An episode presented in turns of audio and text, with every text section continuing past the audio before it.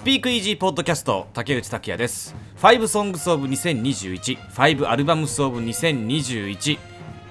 今年2021年を振り返って5曲もしくは5枚のアルバムを選んでいただくこの企画。今年は4名の方に参加していただきました。サブウェイデイドリームのドラマーのかなちゃん。そしてワンミュージックキャンプ主催チームの一人でもある佐藤さん。そして私の友達音楽評価で活動する吉田くん。で FM802 ラジオ DJ の坂東さやかさんばんちゃん。この4人に参加していただきました。今年もいろんな曲をたくさん教えていただきまして私も聞いたのもたくさんありいやーやっぱ面白いですね。なんか今年良かったなっていう曲をただただ話すそういう話を聞くっていうのはすごい幸せな時間だなと、えー、過去のものはねポッドキャストで聞けますので皆さん聞いてみてください。で最後が私の番で。でしかももうこれが今年のスピークイージーポッドキャストラスト回となります。2021年今年もいろいろありました。改めて、まあ、この2021年の海外ポップミュージック界そしてスピークイージーポッドキャスト振り返るとやっぱ面白いですよね。2021年年明け。オリビア・ロドリゴが彗星のように登場しましてでこの今年スピークイージーポッドキャストの初エピソードはオリビア・ロドリゴとは一体誰だっていう特集回でした。そして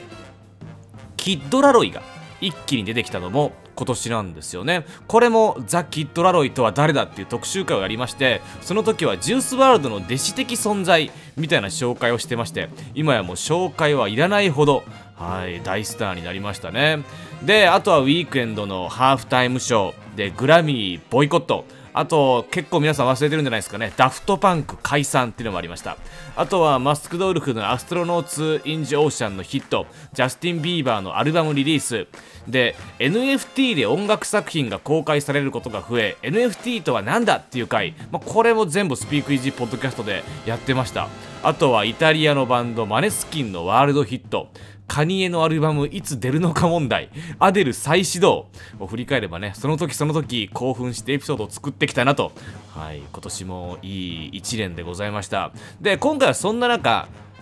僕は5 Songs of 20215曲を選んできましてよく聞いたものを中心にセレクトしてきました。でちなみにスピークイージーウェブではそれに加えて15曲で全部で20曲のリストを出しております。説明とか書いてないんですけど今年好きだったやつ重要だと思われるものをピックアップしてまして。で今から紹介するこの5曲は特に好きみたいな聞いてたみたいな、えー、そういうのを優先して選んでみました。ではまず1曲目いきます。1曲目は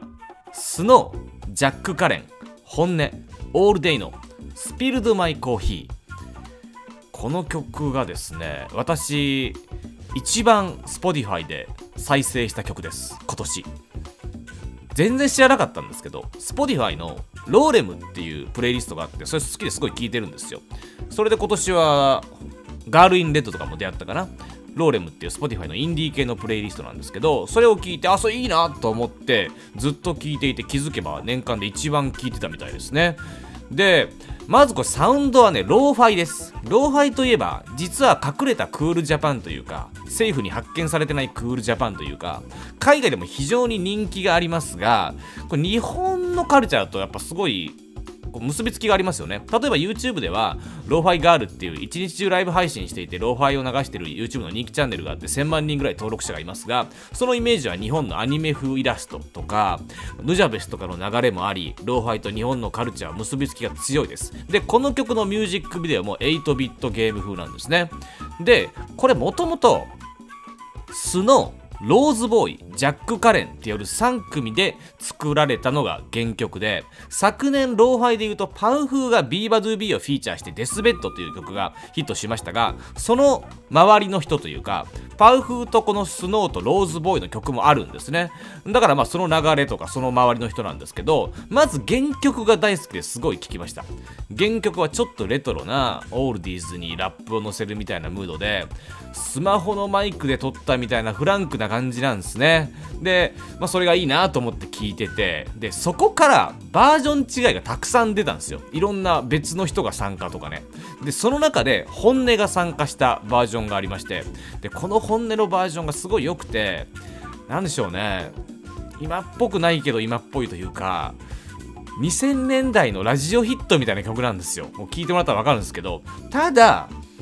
うーんちょっとそんな2000年代っぽいけどナードなラッパーたちがラップをしてるというか、まあ、今っぽくないけど今っぽいとこもあるんですね。でタイトルがね「スピルド・マイ・コーヒー」っていうタイトル通りコーヒーをこぼしたっていう曲なんですけど歌詞がね今から人に会いに行くのに多分彼女でしょう、えコーヒーを T シャツにこぼして電車も間違えちゃってしかもそれが超遅いなーみたいな。なんでしょうね。なんかコロナ禍にあんまりないシチュエーションというか あんまり制作されてないタイプの曲な感じがしてあいいんですよね。まあメロディーもすごく好きで、えー、まずは選びました。まずはストーンジャック・カレン本音オールデイのスピルド・マイ・コーヒーでは2曲目です。続いては Young Thug A$AP Rocky Post Malone の Livin' It Up この曲もいいんですよね。10月に Young Thug のアルバム「Punk」がリリースになりました。でこのアルバムは J. コールジュースワールドトラビス・スコットドージャキャットマック・ビラーなどなどが参加してアルバムの評価も非常に高いです。いろんな音楽メディアの今年のアルバムみたいなもののリスト上位に上がっていますね。でそんな中このアルバムでひときわ聴きやすいメロディアスな曲がこの「リビン・イット・アップ」です。間違いなくこのアルバム一番のラジオチューンだと思いますね。でメロディーはこういう聴きやすいのはやっぱりポストマローン参加というかさすが俺たちのポストマローンって感じがします。単純に、まあ、歌詞ね歌詞見てもちょっとちょっとよくわかんないんですけど、まあ、歌詞っていうか僕はメロディーかな。でこの曲、まあ、メロディーがすごい好きなんですけど私がさらにキュンキュンするのはサビの部分なんですけど銃声がドンドンドンってなって小銭がチャリーンって落ちる音がするんですけど完全にこれ MIA のペーパープレーンズのオマージュなんですよね。全く同じ展開というかそれもすごい好きなんですよね。はい、えー、2曲目はヤングサブ Young Thug A$AP Rocky Post Malone の Livin' It Up です。で続いては3曲目いきましょう。リルナズ X ジャック・ハーローインダストリー・ベイビーです。今年はリルナズ X を本当に追いかけました。もう私大好きですねリルナズもともとこの方はお騒がせ者というかオールドタウンロードっていう曲で2018年にデビューしてカントリーラップという当時謎の 謎の登場の仕方でこれはラップなのか？ラップだ。カントリーなのか？何なんだみたいな。デビュー当時からね波紋を呼んでたんですけどしかしカントリーの大御所であるビリー・レイ・サイラスがこれに参加して大ヒットするなど、まあ、本当に新人類というかそのカテゴライズしにくい存在自体が好きなんですね。でこれなんか一発屋で終わるように思われましたがその後終わることなく完全なるアイコンとなって仕掛けまくっています。で今年も話題を振りまきましたね、ま、アルバムリリースはもちろんなんですが今年は3月にナイキの靴を勝手に使ってアート集団とコラボしてそのアートチームの血を一滴入れたサタンシューズ悪魔の靴っていうのを販売してナイキに訴えられるという ただその靴は完売という。だからこうなんでしょうね。炎上商法と言われることもあります。リナズ X ただ巧みなマーケティングチームが控えてると言った方がいいかもしれないですね。リルナズ X、マーケティングで英語で検索すると、アメリカ、まあ、英語の記事が多数出てきます。で、リルナズ X とチームのマーケティング戦略を扱った記事は本当に今年多かったです。で、アルバムリリースに向けて、例えばね、その今年の戦略というか、広告の動きで言うとリルナーズ X が妊娠してるっていう設定の、まあ、インパクトのあるビジュアルキャンペーンを行って、まあ、これも賛否あります。あとはアルバムリリース前にアメリカのいろんなところにね看板を設置したんですよ。ビルボードですね。でその看板はリルナーズ X が弁護士の設定でリルナーズ X が弁護士の格好をした写真があってで文字が書いてるんですけど独身で孤独で惨めですか？あなたは金銭的な保証を受ける権利があるかもしれません。っていうね、えー、そういう文字とともに、そこからこのニューアルバムの特設サイトをチェックするという。えー、リルナズ X が嫌いですか？金銭的な保証があるかもしれません。本当のアメリカが恋しいですか？ゲイですか？みたいなそういう質問をする看板がいろんなところに設置されて、えー、結局アルバムサイトに誘導されるというですね。面白いですよね、えー、そんないろいろな戦略もありで私はリルナーズ X 大好きなので、アルバムモンテーロリリースのタイミングで、ミュージックビデオが、その時は That's What I Want という曲が公開されたんですけれど、そのミュージックビデオが日本時間のお昼1時に公開だったんですね。でそれまで YouTube ライブをずっとやっていて、私見てたんですよ、金曜のお昼に。YouTube ライブずっと見てて、途中から。で、最後に隕石が落ちてくるんですね。で、隕石が落ちてくる、うおーってこう YouTube ライブのコメントでどんどんどんどんいろんな人が世界中で、あ、来る来る来るみたいなコメントを書いていて、僕もそれ一緒に興奮して YouTube ライブが終わる。1時にミュージックビデオ公開。でミュージックビデオは隕石が落ちたところから始まるという。YouTube ライブともつながってるんですね。まあというような、まあ、マーケティング戦略だけじゃなく遊びもすごいあって全部楽しませてもらいました。こんなにアルバムリリースをそのタイミングで楽しみにしたアーティストって僕他にいないです今年。世界中のファンと一緒に公開を見ました。でアルバムの中ではその That's What I Want もいいんですけどインダストリーベイビーがもう最高に好きで MTV ビデオミュージックアワードではねこのイントロのところを太鼓で叩くというパフォーマンスもあってもう大好きな曲です。なのでこの曲をセレクトしました。3曲目はリルナズ X ジャックジャック・ハーローのインダストリー・ベイビー続いては4曲目です。 PinkPantheress です。これも今年ね好きでしたね。 Subway Daydream のドラマーのかなちゃんも PinkPantheress の曲を選んでましたが全く同じ曲ですね Just for Me という曲をセレクトしました2001年にイギリスで生まれたアーティストで、まあ、いわゆる Z 世代ですね。で、母親はケニア人という、まあ、ミックスです。で、今年振り返ると、各メディアが年間ベストに作品を選んでいますが、私は結構面白い出会いで、8月13日にこの Just for Me がリリースになったんですね。で、その時点ではまだまだ無名だったと思うんですけどその週の Spotify New Music Friday US のものですね。 New Music Friday UK で Lizzo と Cardi B の新曲に次ぐ2番目にピックアップされてたんですよ。他に結構強力なライバルがいる中。誰だと。しかもなぜだと。調べるんですけど日本語のページはゼロ。で英語記事を検索すると出てくるで何々今年の春に公開された曲が SNS、TikTok でバイラルになって注目まあ、それぐらいですかね。でも出てきたばっかりっていう感じ。で、まあ、その誰だよ感もあるんですけど、その Just for Me のジャケ、カバー画像ですね。スマホで撮ったみたいな写真で全然いい写真じゃないですよね。そのなんかギャップとかにもすごい惹かれてでこの注目度。で私スピークイージーウェブでピンクパンサレスの英語記事をまとめたものを作ったんですけどこれがかなりのアクセスを記録してましてやっぱ注目度がどんどん上がっていくっていうのを日本人、えー、音楽ラバーからのアクセスでも感じまして今でもピンクパンサレスと検索すると、えー、1番とかかなり上位にこのスピークイージーウェブ出てきますけど